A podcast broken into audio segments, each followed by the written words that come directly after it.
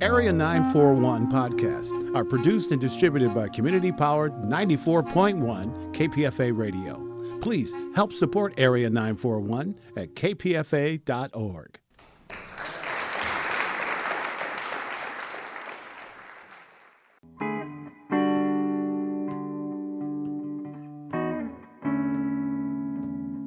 This is the Area 941 Radio Wolinsky podcast. I'm Richard Wolinsky, and we're talking about books, about theater, about film, about television, and from time to time, even about KPFA, Pacifica Radio. My guest is Jonathan Safran Foer, whose latest book is We Are the Weather Saving the Planet Begins at Breakfast. He is the author of three novels, Here I Am, extremely loud and incredibly close. Everything is illuminated. And one earlier nonfiction work, Eating Animals. Have I left anything out there? I've done a little, a couple of odd, smaller books here and there. The first book I ever did was actually an anthology of writing about um, Joseph Cornell's bird boxes. I did a book called Tree of Codes, which was um, I started with Bruno Schulz's Street of Crocodiles and removed a bunch of words until what Remained told a different story. I, of course, edited New American Haggadah, which I'm sure you use every Passover and most nights in between. This particular book, We Are the Weather, is in a way a sequel to Eating Animals, at least in my mind. Eating Animals mostly dealt with factory farming, with, I believe, there was probably some reference to climate in there. But this book, we go full tilt on the effects of animal husbandry, particularly factory farming, on the climate and the weather. Why it isn't just fossil fuels, why it is the way we eat. I talked to you about eating animals. After that, uh, now I only get cage free chicken and cage free eggs. But we're going one step further here, which we'll get to in a minute. But first, I want to go back and let you talk a little bit about the relationship of climate and eating meat? So I don't think of this as a sequel to Eating Animals, and I think of the echoes, which are obvious and totally undeniable. Both books take animal agriculture as their focus. I think of those echoes as unfortunate because it makes it harder to believe, maybe, the argument that I am trying to make, which is that with respect to climate change, our food choices are as at least as important as any other choices. They're not important in such a way that we should stop paying attention to the other things, but we have to include this among the things that we pay attention to. So, according to the United Nations, which is not PETA, animal agriculture is one of the top two or three causes of every significant environmental problem on the planet, locally and globally air pollution, water pollution, deforestation, loss of biodiversity, topsoil erosion. Um, they published a study called Livestock's Long Shadow, which is, if anybody who is listening to this cares to learn more, that's a great place to start. In the most recent IPCC report, the authors said that even if we were to do everything else that we're talking about to save the planet, we have no hope of meeting the goals of the Paris Climate Accords unless we also dramatically reduce the amount of meat that we eat. So we know that there are four things that an individual can do that matter more than everything else, and in fact, far more than everything else. Those four are having fewer babies, controlling the population somehow, flying less, living car free as opposed to just getting a hybrid, and eating a plant based diet. Most people listening to this are probably not right at this moment in the process of choosing whether or not to have another kid. Otherwise, why would they be listening to this, right? 85% of Americans drive to work, and most of our cities were built to require cars. More than half of the flights that we take are either for work or for non leisure personal purposes. So we have to do less of those things, but it's not simple. It's not as e- it's certainly not as easy as saying, "Hey, start right now." Food is a little different because we have the ability to make a choice. For almost all of us, it's an unconstrained choice, especially when taking into account the fact that it's cheaper to eat less meat. And it's the only one of those four activities that immediately addresses methane and nitrous oxide, which are the two most powerful greenhouse gases. So, just to take a step back, I find that when talking about this book, often people say to me, "So what's your argument?" or "So you're trying to tell us that," and this book actually doesn't have an argument per se. It's sharing what is uncontroversial information. A, a, large segment of the book consists of a dialogue between you and yourself regarding what this all means and what we can do. And of course, for me, the big question, and it's the big question in the book, is if I forego, let's say, an egg tomorrow morning for breakfast and instead go out and buy tofu and cook that instead, how will that one egg make a difference, even if I take away the eggs completely from my diet? Tofu is a bit of a straw man. It's unfortunate that you gave tofu as the alternative. There are a lot of other things you could eat instead of an egg. So nothing would change if you don't eat that egg, just as nothing will change if you shoplift tomorrow, and nothing will change if you don't vote. You know, if we just look at our individual actions as citizens out of the context of A, the lives that we live, B, the accumulation of our choices, and C, how those choices participate in waves and social contagions, then yeah, none of them matter at all. And we should all be pretty reckless in our lives and go grab whatever you can hold in your hands and mouth. But we live in communities, and as our behaviors change collectively, which they do all the time, this is not like an unprecedented thing, we're now eating vastly more meat and animal products than we did 50 years ago. We've proven that we can change in that direction. First of all, there are real world implications, there are real world effects. The less meat we eat, the less cattle will be raised, the less methane and nitrous oxide will be produced, and uh, the less quickly the earth will warm. But as importantly, and maybe even more importantly, when we exercise our choices, the culture and the ultimately the government respond. So, you know, you hear a lot of, well, why should the US do anything because China's not doing anything? And even more, I hear from friends, you know, why should I do anything when this is a systemic problem and only the government can fix it? The government isn't fixing it. And the government is not going to fix it, not anytime soon.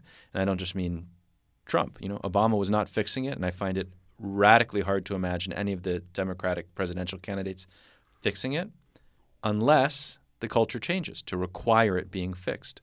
Marches are a really powerful way to require change, top down change, but it's not as powerful as changing our behaviors when those behaviors involve money.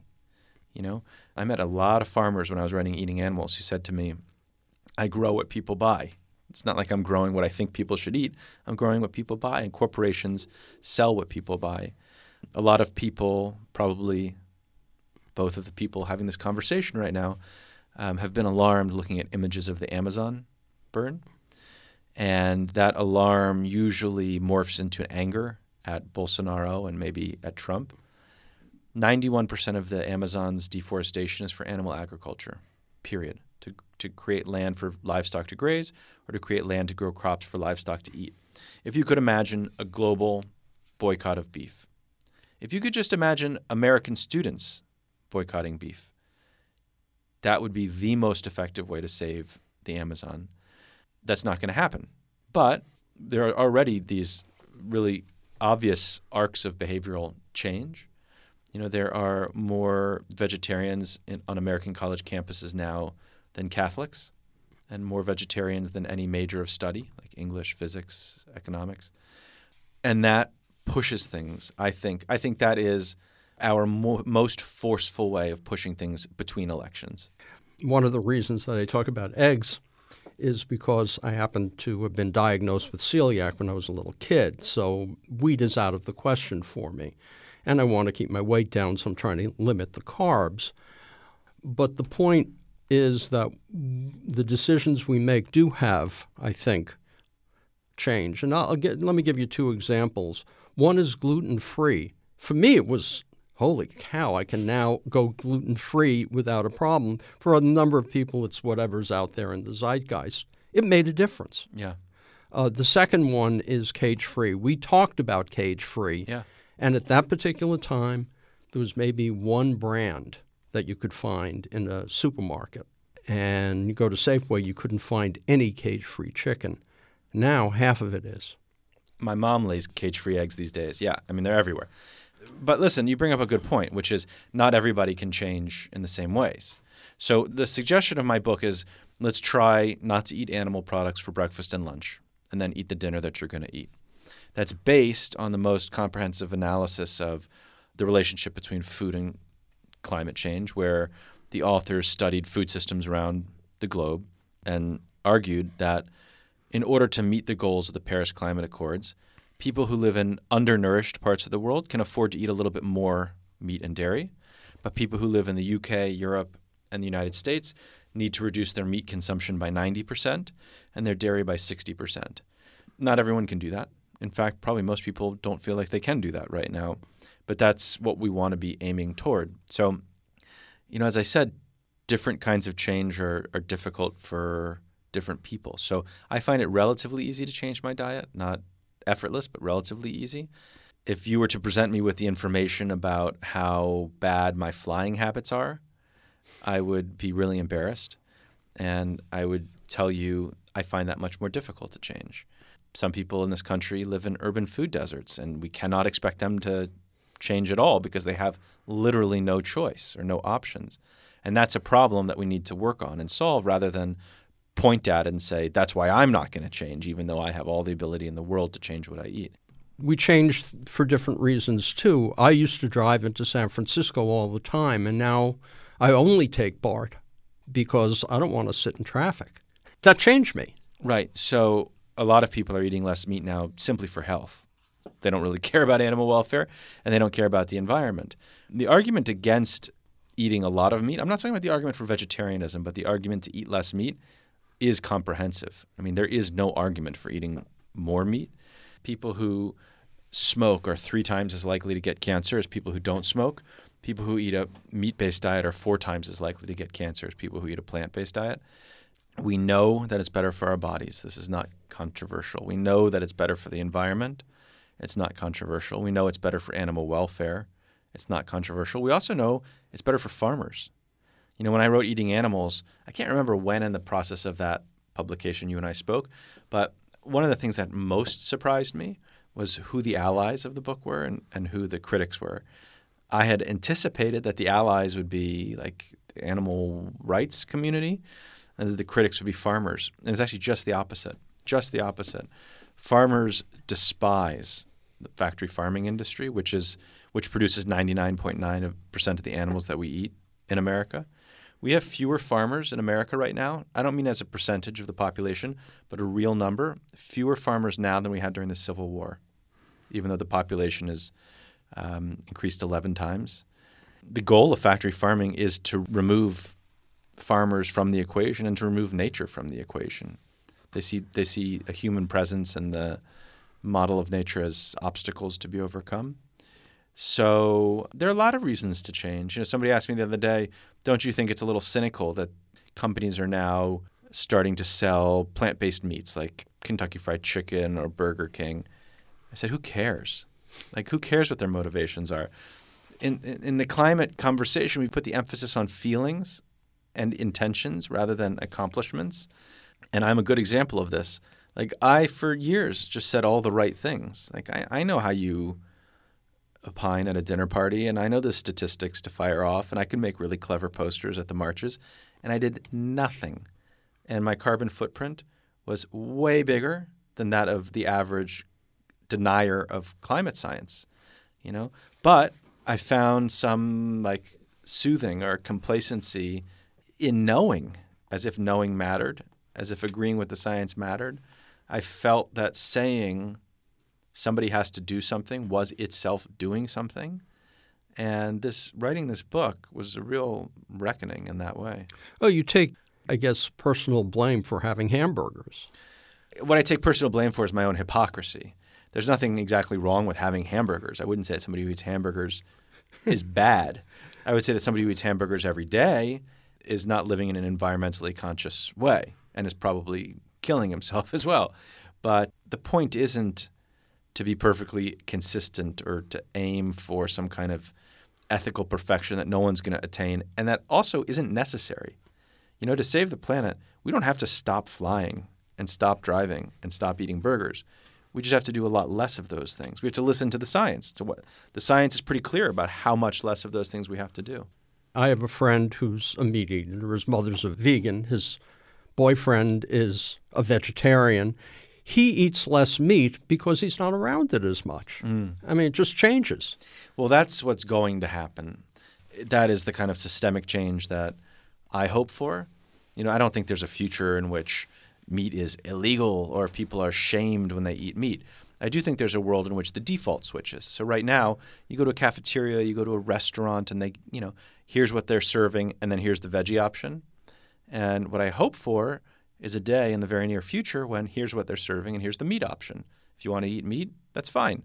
But make it easier for people to eat other things. Another really powerful way to make it easier would to have the price we pay for meat at the cash register reflect the actual price of meat, which is not what we're paying at the cash register because so many of the costs have been externalized. There's massive subsidies to animal agriculture, which we pay for.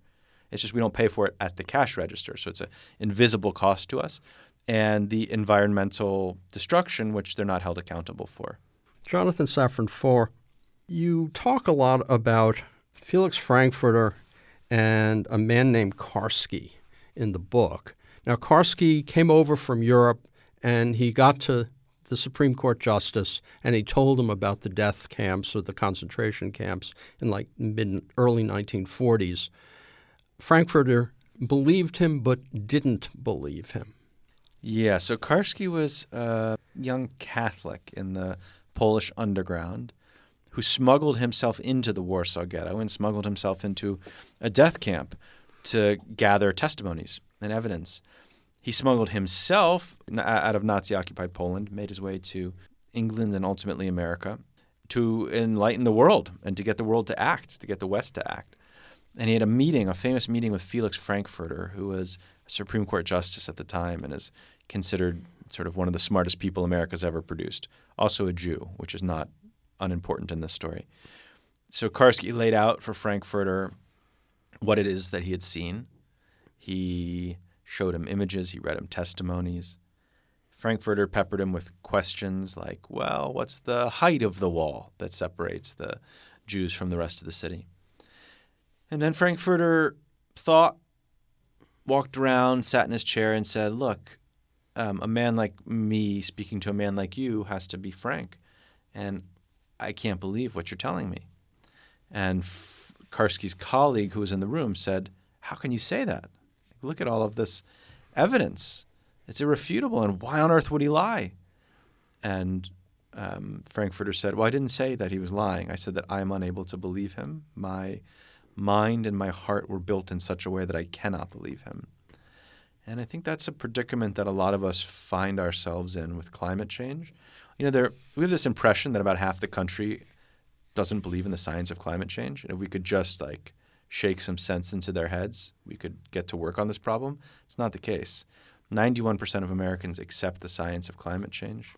70% of Americans wish that the United States had remained in the Paris Climate Accords. That includes the majority of Republicans. This is not enlightened versus ignorant people. The real kind of denial that's a problem now is the kind that I have had and continue often to have, which is I know it's true that this is happening. I know the causes. I care about the fact that it's happening. And yet I can't quite believe it in the sense of having my conscience shaken over time. You know, when I'm looking at images of the Amazon burning or when I'm, you know, watching a superstorm approach the coast or hearing stories about climate refugees or melting ice sheets, I'm really moved. I feel alarmed. I feel angry. I feel depressed. I feel motivated. And then the second that I'm not actively confronting those realities, I just stop caring and I go back to my life. And I think, what would be a cool place to fly to for no reason at all, you know? Um, so the form of denial that's most insidious right now is people who know and care but aren't acting. My reason for wanting to write this book was to look at my own disbelief that in that sense and to question what's possible, not only in terms of what can one do in the world, but also just what is possible for me, because there are a lot of things one can do and should do that are just impossible for us. When you talk about this, I think about all of the people complaining about Trump who voted for Jill Stein because, well, they just couldn't vote for Hillary. And yet the result was Donald Trump. Well, the result was Donald Trump. Donald Trump may be remembered as the most important environmentalist who ever lived. The environmental movement as it exists right now is so much stronger than it was two years ago. Um, his complete ignorance has forced a kind of wisdom on the rest of us. His apathy is forced to kind of action. He, it's almost Marxist. Like he has made the situation so bad that it is finally intolerable. You know, I campaigned for Hillary and I wanted Hillary to be president. I certainly voted for Hillary. If Hillary had been president, we would still be in the Paris Climate Accords.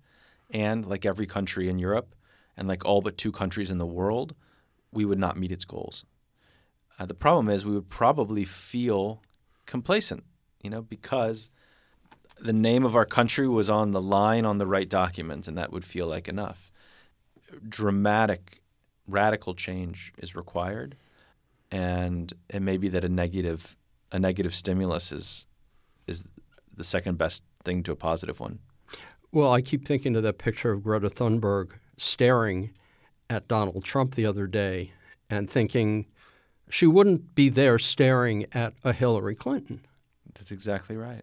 Yeah. And and her her voice might not be as powerful. That's right. And our situation wouldn't be very different.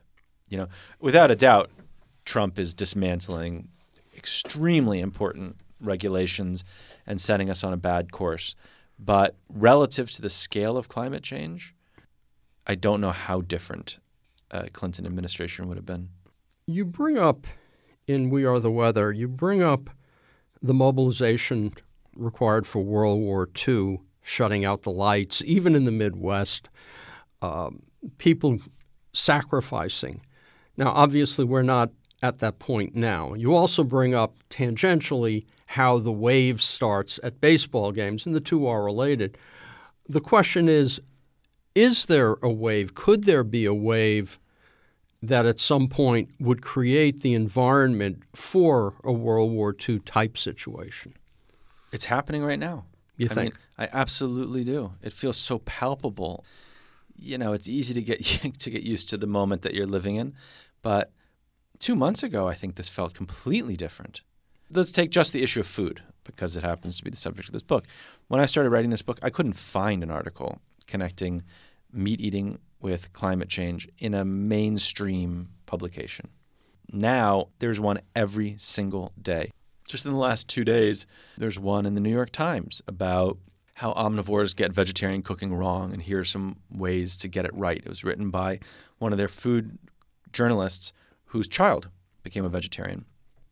There's a piece in the New Yorker about the uh, ascendancy of the Beyond Burger and Impossible Burger and what role they might play in battling climate change. There's an article in the Telegraph about a barrister who wants to label meat eating an, an eco crime, I think it was. It runs the gamut. There's a lot of stuff out there. Some of it is eye opening and some of it makes one chuckle. But the volume of coverage is it's been increasing parabolically.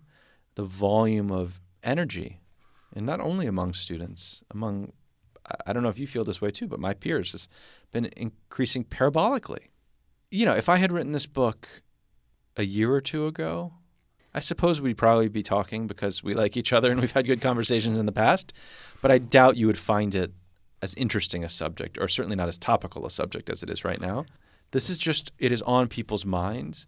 And the challenge is to move it from our minds to our hands, you know, to start doing something and acting and mobilizing. I hope and I think it's what we're on the verge of. Well, one thing I noticed, I was at Safeway yesterday, and I noticed that the price of the Beyond Burger had risen from like six ninety nine to nine ninety nine. The reason for that is that there was now a Safeway brand. The only reason they do that, and I would assume Costco will probably be doing something in the next year or two, is because people are buying them. Yeah, it's it's very very good business. I mean, Beyond had I think the most successful IPO in the last 15 years. But it's really interesting why they're being so successful. when I saw images, you know, Kentucky Fried Chicken came out with a, I don't even know what the right nomenclature is, a veggie chicken in Atlanta. They're going to roll it out nationally. They started in Atlanta, and there was an article about it in the Times, and there were images of people around the block. So I didn't look at that and say, the future is now. I looked at it and I thought, that's a lot of vegetarians, you know, who are going to eat this thing. But what I found really inspiring, two things. One, KFC painted their restaurant green that day. So it wasn't just a concession to, uh, you know, small part of the population that they might be able to squeeze a few bucks out of. They were really proudly announcing this new product, which and announcing the connection to the environment. And their public statement is the part that had me most excited, which was we don't think of this as a food for vegetarians. We think of this as a food for people, for meat eaters who want to eat less meat. Um, Beyond Burgers, 90% of people who buy Beyond Burgers in supermarkets also buy meat um, in the same period of time that they conducted that study. I, I don't know if you feel this way. I'd be curious to hear your experiences, but I know many, many more meat eaters than I know vegetarians. I don't actually know that many vegetarians. Every meat eater I know is interested in eating less meat. They're not interested in becoming vegetarians. So that is a huge change. We used to believe that we had these sort of binary options. You know, you're a, you're a vegetarian or you eat meat. That's it. Like you're one or the other. And people who were anywhere in between were hypocrites. Like, oh, what do you mean? You believe that we should eat less, but you're still eating it? And now, I think it's it's reorienting from an identity and, and an identifier to a daily choice or three times a day choice. One in three Americans eats a meal every single day at a fast food restaurant. If all we did was replace fast food meat with plant based meat, it'd be such a wonderful change in our culture. We'd have people would be significantly healthier, although, as is often pointed out, it's not as if we should be eating Beyond or Impossible Burgers all the time either. We should be eating vegetables and grains and beans. But um, a Beyond Burger requires 99% less water than a beef hamburger, 93% less land, and produces 90% fewer greenhouse gas emissions. So just from an environmental perspective, this is a this is like an obvious one. You know, like we cannot make a steak. Nobody knows how to do that. A steak is a singular pleasure. A fast food burger, we have nearly perfected it already. Just curious, did you do any research on the relationship of places like Burger King and McDonald's to deforestation down in the Amazon? Is there any specific link between those two? You mean the companies themselves, Yeah. or I don't know about the companies themselves. So, ninety-one percent of Amazon Amazonian deforestation is for animal agriculture. So, whether McDonald's is a, a massive purchaser of beef, the U.S. hasn't been purchasing Brazilian beef for a couple of years because of safety. There's some safety concerns. I think they're starting to do it again now. But if if deforestation is your thing, then meat reduction is your thing. Globally, it's 80 percent of deforestation is for the purpose of animal agriculture. Uh, the, the second half of the book, when we get past the dialogue between you and yourself, or between imitation Karski and imitation hmm. Frankfurter, is about your grandmother and her experiences and how that relates to your children and you. And, and it was very personal. Can you talk a little bit about the relationship of those events to what you're trying to say in the book as a whole? So the first thing I should say is that it wasn't intentional. You know, it was not a literary device. This book, more than any book that I have written before, really is just a record of my own thought process, which goes some way toward explaining why it's fragmented as it is, why it meanders as it does. I think it's a more meandering book than any other that I've written. I wrote the book in the year that my grandmother died, and I could have chosen to keep those keep that event out of this book, but then it wouldn't have been an honest, you know, reflection of my thought process because the way that I was thinking about climate change, the way that I was thinking about what it means to be a citizen, what it means to be a dad, what it means to be an earthling. We're so powerfully informed by her death and thinking about the lessons that she had taught me. My grandmother was born in Eastern Europe in a shtetl in what was then Poland and is now the Ukraine. And she fled a couple of weeks before the Nazis arrived. Um, she didn't know anything that the others didn't know. Everybody knew that the Nazis were coming. Everybody. This was not. It was not a secret. It was not a surprise. My grandmother's not any braver than her sister or parents or grandparents or friends or aunts or uncles, all of whom were murdered. She wasn't less afraid of dying than they were. And when I would ask why she decided to leave, her only explanation was I felt I had to do something. And I found that so perplexing. Why is it that some people feel they have to do something and others don't? Um, when she came to the States, she met my grandfather in a displaced persons camp in Europe where my mother was born. Then they came to the States. And about four years after they arrived, my grandfather killed himself. And so it was a sort of second way of thinking about survival, the choice for survival. Those stories were uh, stars that I navigated by as I was trying to find my way through what I find to be a really perplexing problem. Well, you, you asked the question when she said, I need to do something. She didn't take her sister. She didn't stay behind and organize people. She left on her own. She did something, but was it enough? Was it the right thing? So that comes up explicitly in this dialogue section that you alluded to, where one of the voices s- says, Did she do enough? The other voice says, Of course she did enough. You know, she was 20 years old. That's just too much to expect of somebody. And the first voice says, Yes, I know, I agree with you. And the other voice says, Well, then why did you ask? And the first voice says, Because agreeing on what is unfair to ask of somebody helps to clarify just how much one we can ask of ourselves. Well, I have to ask myself is what I'm doing here, this interview, enough? Is it anything? I mean, it's also Climate Change Week at KPFA. So I was, you know, it just happened to be when you're coming through town. So, you know, I'm going to edit it quickly, put it on the air very quickly, as opposed to waiting a few weeks. Is it enough? I mean, what are what are any of us doing that's enough? And that part Well, scares I, me. I think enough is honestly interrogate yourself. Like, what are my limits? What's possible for me? You know, we could do this as an exercise right now. It might be a little uncomfortable, but so you you eat meat. How often would you say? Probably every day. What do you think is your honest limit? Like, if you if you were to take what you know about the relationship between food and climate change, take what you know about yourself in terms of your how much you care, you know, which is nothing anybody else could tell you. What do you think your honest limits are? Not not what is effortless, not what's comfortable, but if I'm being honest, I think I could eat it only on weekends, or I could eat it only at dinner, or I could, you know, what do you, what do you think is your honest limit? I would put it in a different way. I would say that I could eat it every day, but I, you know, if you put it in a vegetable or salad or something like that for the protein, mm-hmm. then I can eat the same amount. You know, I could eat every day, but the amount that I eat could be cut way down lower. I could cook a chicken and have it last for two weeks.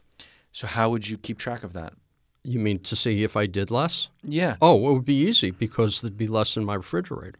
Would that change then be when when you're buying it? Oh, I would buy less. So how much less? I, I'm not pushing this as a kind of mental exercise. Right, no. There's a huge difference between saying I could do less and codifying what you mean, like uh, putting it into language and saying it in front of other people. Well, I was thinking, I've been thinking about doing that too. Yeah. You know, instead of breaking a chicken down into four parts, I break it down into eight parts. So do you think it's realistic for yourself to say, I know about climate change, I care about climate change. Here's what I'm going to do. I'm going to buy half as much meat. Yes, I could do that. Will you do that?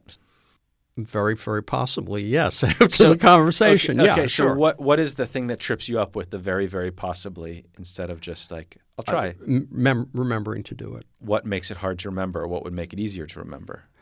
I mean, I, I doubt that memory is a problem. When you're at the grocery store, we just had this conversation. You know, I, dou- I doubt that you'll forget, forgetting that you care, forgetting that you want to.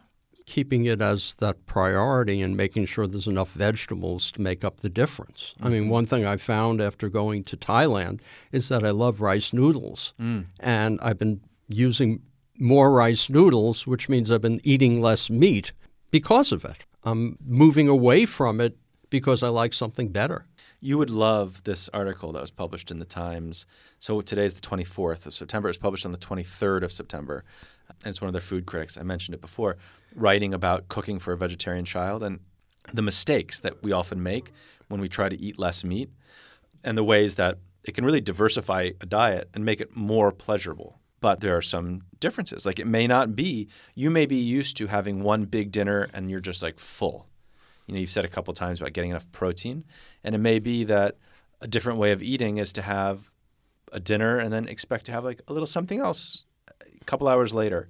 We've gotten fixed into these modes of what a meal should look like, when a meal should happen. A lot of the modes are sad. Like one in five meals in America is eaten in a car, and we've come to think that that's okay. Do you have a, a good Thai cooking book? Uh, it's called online. I could find stuff. It's yeah. called online. Because I think sometimes, like, we set ourselves an unfair challenge. Like to just say, I'm going to flip a switch and stop eating these things I've always eaten and always shopped for and prepared. And it's just going to be, you want to help, like, stack the odds in your favor rather than against you. And things like just having some nice recipes, you know, remembering experiences when you've thought a vegetarian meal was awesome, as you put it, can just help make something less of a strain. Like I said, your last book did something. So next time you come through on a novel, we'll see how I did. and you could say whether the last time you had a burger. The last time I had a burger, well, it's funny. I, I remember where it was because I passed it the other day. It was at a place called the oh crap, the Palm Grill at JFK Airport, and I was touring for Here I Am, and I just had a relationship end, and I was just depressed. I felt bad, and um, I don't know why. Something in me. I don't think it was in my brain. I think it was more like in my heart or stomach told me a burger will make you feel better. And it did. It really did. I mean, burgers are comforting. They not only taste good, they're really, for some reason, they're really comforting. Well, you know, you can have a burger every so often. I don't have lobster every day. Of course, you can have a burger every so often. Yeah. I mean, the challenge is not, again, to become a, an eating robot. That wouldn't be any fun and it wouldn't be sustainable. The challenge is to eat as much as possible in accordance with one's values. And values are complicated. Like one value is working against climate change, another value is breaking bread with friends or like trying foods in foreign countries. I had a really great experience the other day where after a reading um, at the signing, uh, a young couple came up to me and they put pushed their book in front of me and opened to the title page and it was filled with their own handwriting. And I said, "What's this?" And they said, um, "We decided tonight that we want to have a plan because we're going to get married in two months. And if we don't have a plan, we're going to just keep doing what we've always done. And their plan was eat vegetarian unless at a friend's house and served meat, eat vegan two days a week, have no more than two kids, and drive no more than a thousand miles in the year. I found the differences in their perspective from my own to be more inspiring than the overlaps. I was so impressed and touched instead of having me sign the book, they had a line that just said witness, and they wanted me to sign that. But what was really unsettling in the exchange was I realized that despite the fact that I'd written this book about the relationship between daily choices and climate change, despite having a, f- a pretty hefty arsenal of statistics at my disposal and making like funny and inspiring posters for marches, I didn't have a plan. I just didn't have a plan. And I said a version of what you said, which is like, yeah, I could imagine doing less of this. Like, yeah, I'm going to try to fly less in 2020. But it's it's just crap if you don't codify it, if you don't give it numbers, days of the week, and if you don't share it with other people, you know, and have witnesses who will hold you accountable. And it was after encountering their plan that I made a plan. I decided I wouldn't fly for leisure in 2020. Huge change in my life I love to travel. I have kids. I love taking them places. I think there's an ethical good in traveling and having your perspective expanded, seeing all of the other ways that there are to be. And I hope to do as much travel as I can in the future, but this is not the year. This doesn't feel like the year to do it. So you're going to buy half as much meat, and I'm not going to fly on vacations. And those are our plans. I bike only cage free chickens and only cage free eggs, Mm. period. Mm. How's that felt? Like unno- invisible or something that makes you proud or not well, just- invisible and probably the food is tasting better, but but basically invisible. I mean, Mm. That's it hasn't it hasn't made a difference. You know, it's a couple bucks extra. Eating more vegetables has been happening anyway. Part of it is that factory mo- meat doesn't taste as good. right. Period, and it's getting worse. And now we're finding out that the FDA is not doing its job anyway, which makes a difference. Do I want to get spare ribs again? Ever? Why are you mentioning spare ribs? there was a ruling the other day. The, uh, the Trump administration will no will now allow pork producers to um, inspect their own. Mm. So there's going to be a lot of pork crises coming up in the next couple of years. That's scary. That's both good and bad. I mean, it's bad for people who eat pork, but it also means maybe we should take it out of our diet. Mm. Jonathan Safran Foer, I want to ask you a couple of questions uh, about other things. One is that when I went to Amazon to look you up, and make sure I had the right number of books, I saw a book listed called I Want You to Know We're Still Here, which is by your mother. It is. She just finished it. Yeah. What relation do you have to the book? I mean, both of your brothers are writers too, so. Yeah. What relationship do I have to the book beyond the fact that it's the book that my mother wrote? It's about your grandmother's and your mother's experience. Yeah, it's up. really it's just a memoir of her journey from Eastern Europe to America and being a survivor herself and the, the child of survivors. I find it very, very moving. Was it hard for you to think about your mom as a writer, or has she always been writing? I feel incredibly proud of her. I think it's a really hard thing to try to write a book, and especially a memoir. I can't imagine ever doing that myself, and uh, I think it's wonderful.